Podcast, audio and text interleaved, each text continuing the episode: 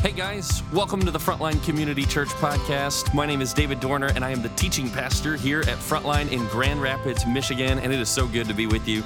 Our mission in this world is to see zero people unchanged by Jesus. So, whether you've been following Jesus for a lifetime or if your journey's just begun, we hope that this message will speak powerfully to your heart, that it will reveal something that God desires to cultivate in your life, and that you'll be drawn to the person of Jesus as a result. We hope these next few moments encourage you, challenge you, and inspire you to be who God has created you to be. We hope you enjoy it. Good morning, Frontline. How we doing in the room today? Good. It's good to see you. Welcome. If you're joining online, it's good to have you as well. Uh, happy Mother's Day to the moms in the room, to the grandmas in the room. It's so happy. Uh, we're just so happy to have you in our lives. We're so grateful for you. And uh, isn't it cool that we got to celebrate child dedication on Mother's Day as well? Uh, I love watching just even the families and the marriages interact. Um, I think my favorite photo in that last bit was uh, the one with the shades, the sunglasses in the background. I saw every dad up here look and went, that's the photo I wanted for our kid.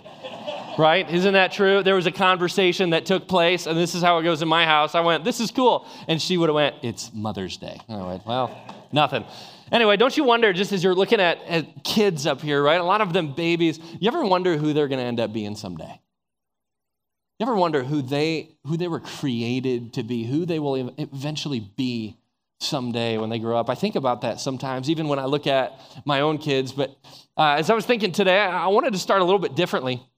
Uh, I wanted to share three movies uh, that I love, three movies that have really impacted me, that have either shaped me or inspired me, uh, or honestly, maybe just entertained me. I wanted to share them with you. Uh, the three movies go like this Number one would be The Blind Side, number two is The Dark Knight, number three is The Black Panther. If you haven't seen The Black Panther, believe it or not, in our country, this is the number four box office grossing movie of all time.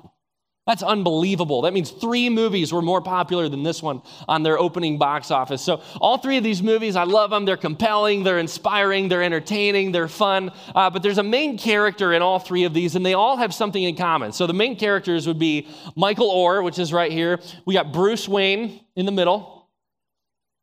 There's Bruce Wayne, he's coming. And then T'Challa from Black Panther. All three of them have something in common, and I, I, could throw it at you and I could say, what do they have in common? What do their stories have in common? What's, what's the thread of their makeup and how they came to be? What, what do they all have in common? But I'm gonna, I'm gonna save you. They all have in common this they all had a guide, they all had someone in their life that identified them early on, most of them as children, who looked after them who said, I, I, see this in you. They cultivated this, this protection of them, this provision of them. I mean, think about it. All of them, all three of the, the first characters were abandoned as children, or their parents had died, or they were left. They hit, they hit very broken or, or just catastrophic circumstances.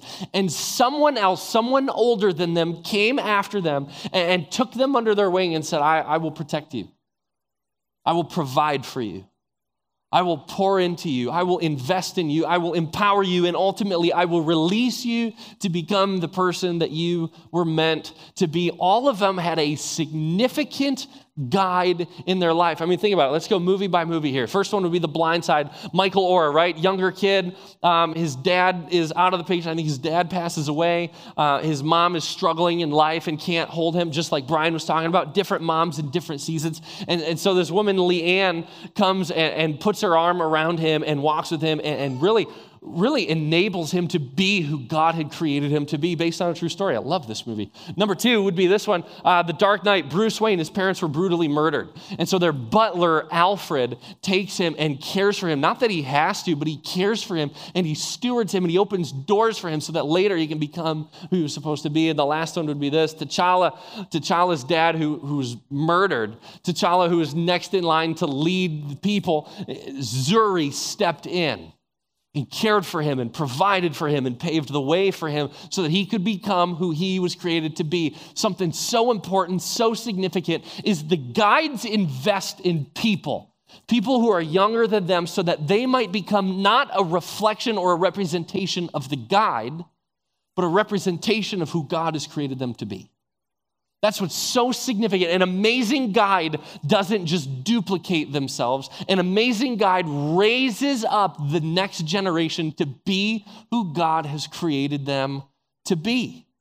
So, if you haven't listened yet to last week's message, Brian did an unbelievable job unpacking and starting us out talking about what does it mean to be for people, but specifically young people. What does it look like in the kingdom of God to, to be for young people? And he started us off with the story of Elijah and Elisha. Elijah was a prophet of God. He traveled all around the Middle East. He proclaimed, I mean, he was God's mouthpiece to a wicked and broken generation. And so at one point, Elijah gets tired. He's towards the end, he's going, God, just kill me. I'm done. I'm done. And God says, No, no, no, I'm not done with you yet. In fact, the legacy you're going to leave behind you is just getting started. I've selected someone that I want you to invest in. And so Brian set it up, and he talked about the phrase that I remembered from last week was this every successor uh, or, or, a success requires a successor. If you want to leave a legacy behind that has kingdom impact, you, as someone who's older, investing in the younger generation, to be a success, you need a successor. Well, today we're going to continue in the same passage. We're going to go right back to 1 Kings 19, but we're going to approach it through a totally different lens, and it's through the lens of Elisha, the one who is being brought up. So check this out. This is 1 Kings chapter 19 Verse 19, it says, So Elijah went from there and found Elisha, son of Shaphat. He was plowing with 12 yoke of oxen, and he himself was driving the 12th pair. Elijah went up to him and threw his cloak around him. Elijah then, Elisha then left his oxen and ran after Elijah. Let me kiss my father and mother goodbye. I love this, this one line. He doesn't say, Let me consult with mom and dad. He doesn't say, Let me think about it. He doesn't say, let me, let me weigh the options. He, he makes a decision in that moment I'm leaving. Let me go say bye to my father and my mother. He, he, said, and then I will come with you. Go back, Elijah replied. What have I done to you? This is so significant because he, Elijah puts the ball in his court. But what we see in Elisha is this this is a big deal. Maybe for the first time in Elisha's life, the invitation to purpose was extended to him. Elijah was known. Was a well known prophet of God. And so as he comes and he puts his cloak over top of him, representing, like, I'm, I'm choosing you, I'm inviting you to come with me, but now the ball is in your court. Let's keep reading. His response is funny. It's not necessarily what we would anticipate. Verse 21 So Elisha left him and he went back. He took his yoke of oxen and slaughtered them. That's a drastic response, in my opinion right? Sometimes we, we over spiritualize things. That's just interesting, right? He's out, he's working with these two oxen, and you wonder if it was just a really long, hard day of work because he's going, I'm leaving, but I'm going to kill these two things first. Maybe he was hungry, right? Teenage boy, he's starving. Here's what he says it says he burned the plowing equipment. So the plow he's using, he starts breaking it. I mean, can you imagine being Elijah at this point, watching? You're like, God, this, this is who you've chosen. He's breaking the plow. He starts a fire. He's killing the oxen. And then he takes the meat and he cooks it over the fire. And it says he feeds it to the people. He gave it to the people and they ate. Then he set out to follow Elijah and became his servant. Here's what I want to point out. Here's what I think is awesome about Elisha. When given the opportunity to pursue purpose in the kingdom of God, it was worth everything to him. It was worth absolutely everything. He had security, he had wealth, he had family, he had relationships, he, he had all of this stuff, all of this security, all of this comfort. He had it, and in a moment, he gave it all up because it wasn't enough. The thing he knew he was created for was not something he could buy. It was an invitation that he needed to respond to. So last week, I thought Brian did a great job, and he spoke specifically to the older crowd and to the older generation on how to identify the next generation of people to equip them and inspire them and ultimately release them. But today, I want to spend a significant amount of time talking to the younger generation talking to them about what the kingdom of God is actually like and how desperate we need guides in our lives. So I want to ask you this. I'm talking right now specifically high schoolers, college students, young adults, young professionals. Big question right here. Have you found something worth giving your, your entire life to yet? Have you found something that is worth everything you have, everything you own, everything you take care of, everything, steward? Have you found the thing in your life yet that is worth all of that? Because if not, I just want to plead with you figure that out. One of the best things you can do is to prayerfully seek a God ordained guide. Elisha had everything, yet lacked the most important thing, which was the purpose for which he was created. When given the invitation, everything else lost its value. Have you discovered that thing for you? Please figure it out. But you can't do it alone. Let's keep reading here. Uh, here's what happens 1 Kings 19, verse 21. There's this last line. It's easy to miss as we read it. So I want to read it slowly so we can catch it. It says this Then he set out to follow Elijah. That word, say it with me follow. Elisha set out to follow Elijah, and then this, and became his, say it with me, servant. Can I just speak to the younger generation for one second and say, this is hard. We as a generation do not do either of these things very well.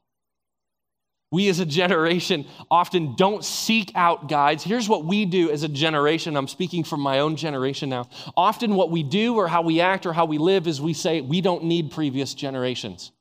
We don't need you.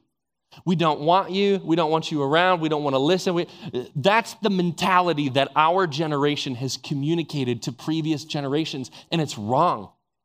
That is not how the kingdom of God works at all. Elisha, when Elisha steps in to pursue fulfillment in his life and to pursue calling and to pursue purpose, it requires everything of him, and he is not given the position of leadership for a long time. It says he set out to follow Elijah. You want to know something? How we follow people in authority above us is often indicative of how we follow Jesus.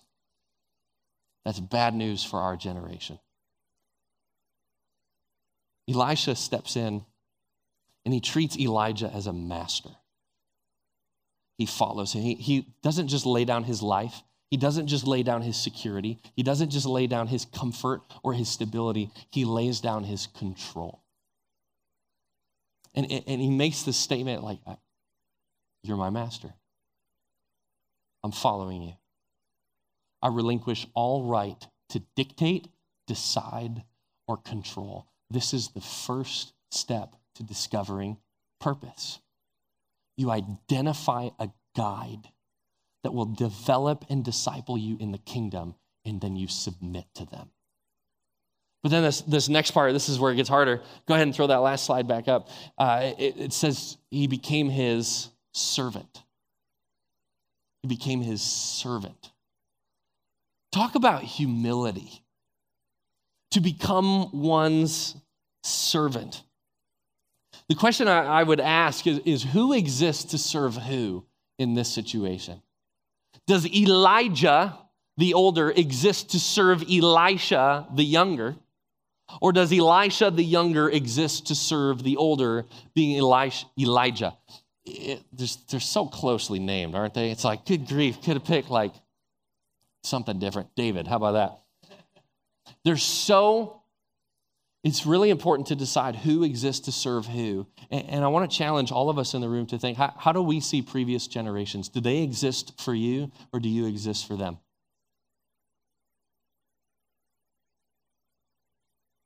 The invitation to purpose in the kingdom of God requires us to lay down all of our lives so that we might serve those who are before us and those who are above us, and also those who are below us, those who are coming up next. The call to follow Jesus is to serve. And Elisha could have had this mentality. And I see this so often in our generation today, this generation that's up and coming right now. I see this. You exist to serve me. That doesn't work in the kingdom of God. It just doesn't work. It doesn't work. Elijah has been ordained by God for the role that he has been given. And God has selected Elisha to go with him, to serve him, to follow him, to observe him, to learn from him, to live with him. And the only time that that changes, the only time that he will no longer be Elijah's servant is when God decides. So Elisha relinquishes all control. You guys, in our generation today, I'm speaking to the younger generation again, we exist to serve. That if you really want to find your purpose, your true calling in life, you need to sacrifice. You need to get a foot out of both worlds. You need to say, God, I'm all in. I will find a God, I will follow them, and I will serve them. It's for others' benefit, not my own. Purpose is so costly. If I was speaking to the next generation, again, I'm speaking to the next generation a lot. Here's what I would say God has a purpose for your life. Do you know that?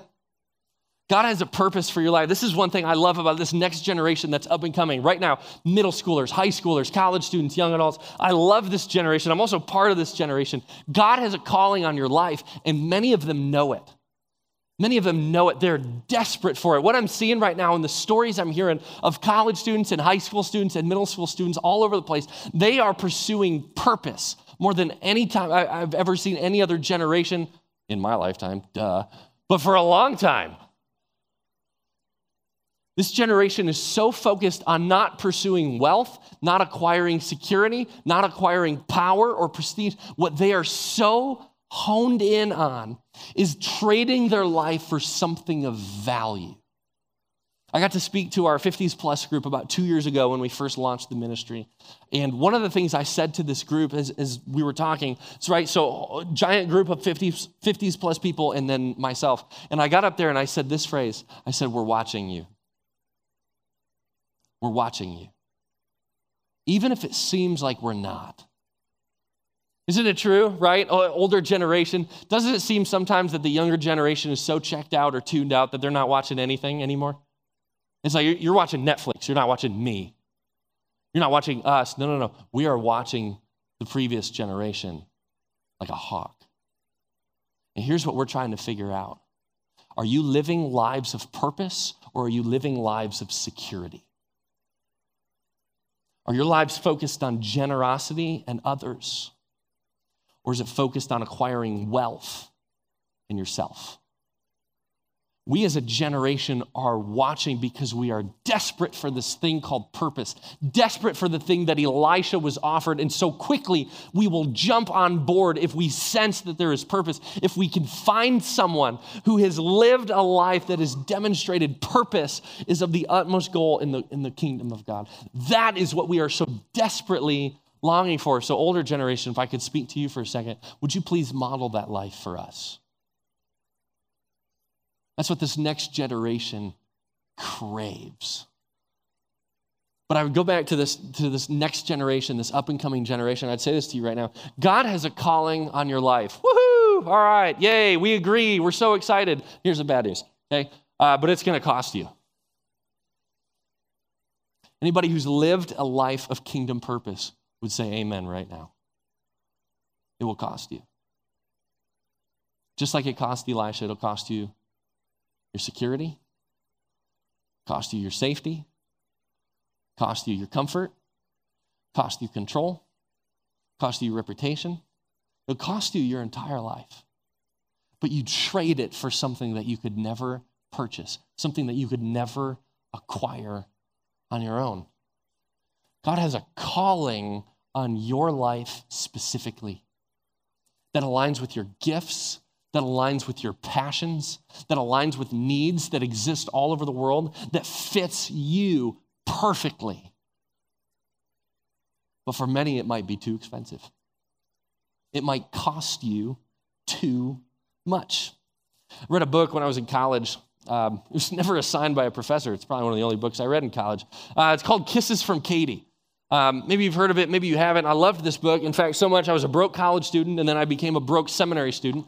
Um, but I loved this book so much that I literally bought the book and I kept giving it away. So I, I, wanted my own copy, so I bought it and I'd give it to a friend, but then I'd buy another one, and I just kept giving this book away, giving this book away, giving this book away. Because this girl named Katie Davis actually discovered and figured out what purpose in the kingdom of God looks like for her.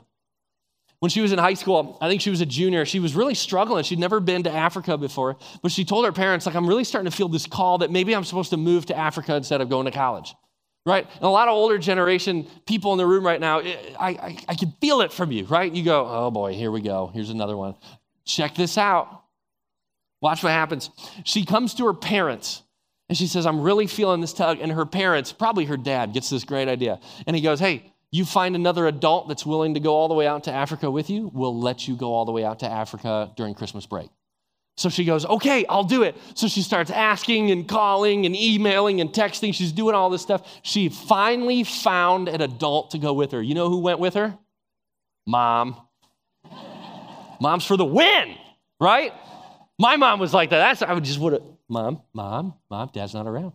Help, please. She convinces her mom to go with her. Her mom and her go to Africa for two weeks. They go to this uh, tiny country called Uganda, and she falls in love with the community. It's as if God birthed something inside of her, and He said, This is what I'm calling you to, and it's going to cost you. Instead of going off to college, she, she moved to Uganda after her senior year. I mean, can you imagine 17, 18 year old girl moves there by herself, foreign country, different continent. She moves there, and you know what she does? This is unbelievable. By the age of 23, she had adopted 13 girls of her own. By the age of 23. And then she met her husband, who I love this photo, who's smiling, going, I'm not really sure what I just signed up for. and she's pregnant. And he's like praying to God, going, Lord, you know I need a boy. Please. And God's good grace gave him a boy. This story so moved me because Katie figured out what the purpose was in her life. It cost her greatly, but she would tell you in an instant it was worth every ounce. Younger generation, God has a purpose in mind for you like that. It might not be moving to Africa. It might not be leaving wherever you're at right now. It might not, it might be starting a business. It might be starting a ministry. There's a, a, guy, he's working with our staff now for the next two years. I met him just this past week. He told me this while he was in college. He and a bunch of buddies got in a 15 passenger van and traveled all around the U.S. And all they did was share the gospel, they preached, they played music, and they led people to Christ and connected them to the local church. That was like two years ago. Just this year, they've purchased six 15 passenger vans and are sending out 48 college students to do the exact same thing. God's got something for you if you would be willing to follow and to serve with the help of a guide, I believe God can gift you the purpose that you are hungry for. Maybe not even hungry, that you're starving for. But it's going to cost you. It's going to cost you. I want to ask you this, especially younger generation what is God stirring in your heart? Sometimes we move so fast or we're consumed with so much media or, or, or, so much entertainment or so many activities or so many people or groups or whatever. Sometimes we're so, con- we're so consumed that we often rarely hit pause and time out and say, God, what are you cultivating inside of me right now? This hunger for purpose, God, God, what is it? What does it look like? Where do I go? You know what we do? When we don't when we can't find purpose or, or when we're not on the track here to discover purpose we run to other stuff that makes us feel good. Or we check out. Or we chase stupid stuff like money. God's got a purpose in mind that will change your life and the lives of millions for eternity if you will only lean in and trust him. Figure out what is god stirring in your heart right now. I, I love this. The two ministries are so important as we compare Elijah and Elisha.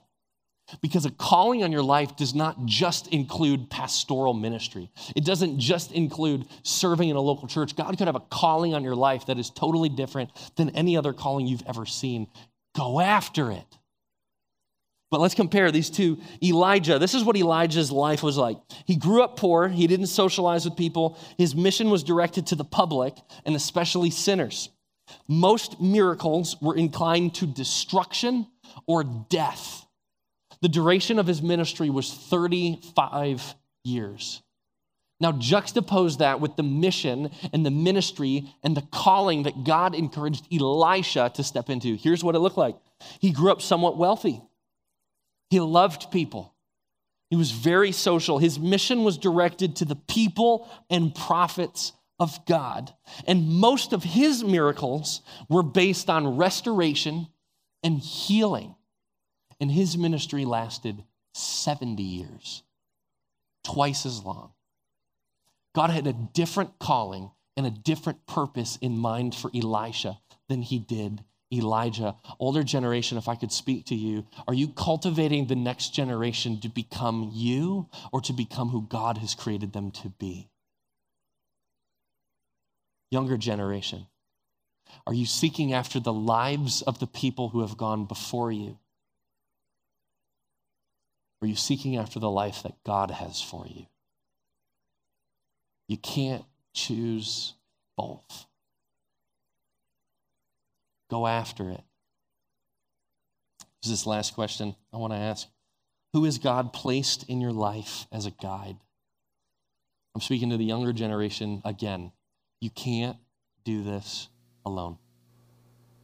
You can't. I tried for a long time, a lot of years.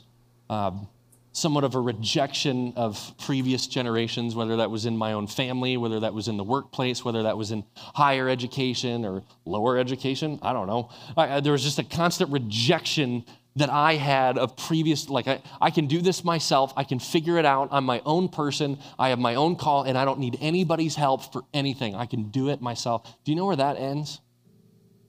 Misery, loneliness emptiness. God has created, His kingdom has been created in a way that we need and are utterly reliant on one another cross generationally.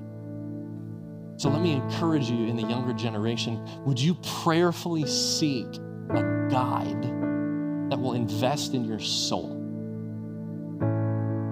Because if you want to figure out this purpose that He has in mind for you, don't just learn what the previous generation learned from God. Learn how to seek the voice and the will of God for yourself. That changes your questions, it doesn't change your submission. Follow well, serve well. Man, I'm so grateful. Even the reason I'm on this stage today is because there were people in my life that did that for me. My mom was one of them. Man, did she develop me.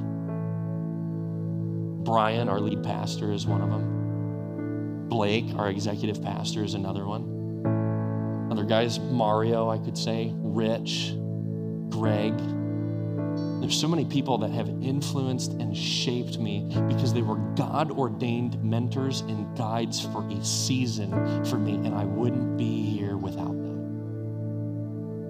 Younger generation, find them. They're available. Many of them are waiting to invest in someone like you. If you will ask, and if you will submit, if you will serve, if you will listen. How I want to close today is just praying uh, for you, younger generation, praying that God would provide that guide for you. Some of you, it's in your family. Others, you haven't met them yet. And I also want to pray for the older generation in the room that you would be that guide for someone else.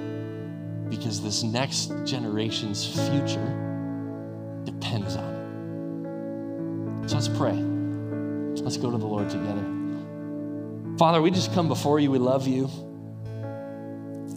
We're so grateful that you've invited us to the greatest purpose that ever existed, and that purpose is, is your kingdom. It's the good news that you came that, that we no longer have to stand on our own account or our own behavior, but that we could stand under the umbrella of grace that came from Jesus. Father, I pray for this next generation right now. I pray that you would cultivate and stir in them a hunger to serve and follow you. Father, this is how Jesus discipled his disciples. I pray that they would be hungry.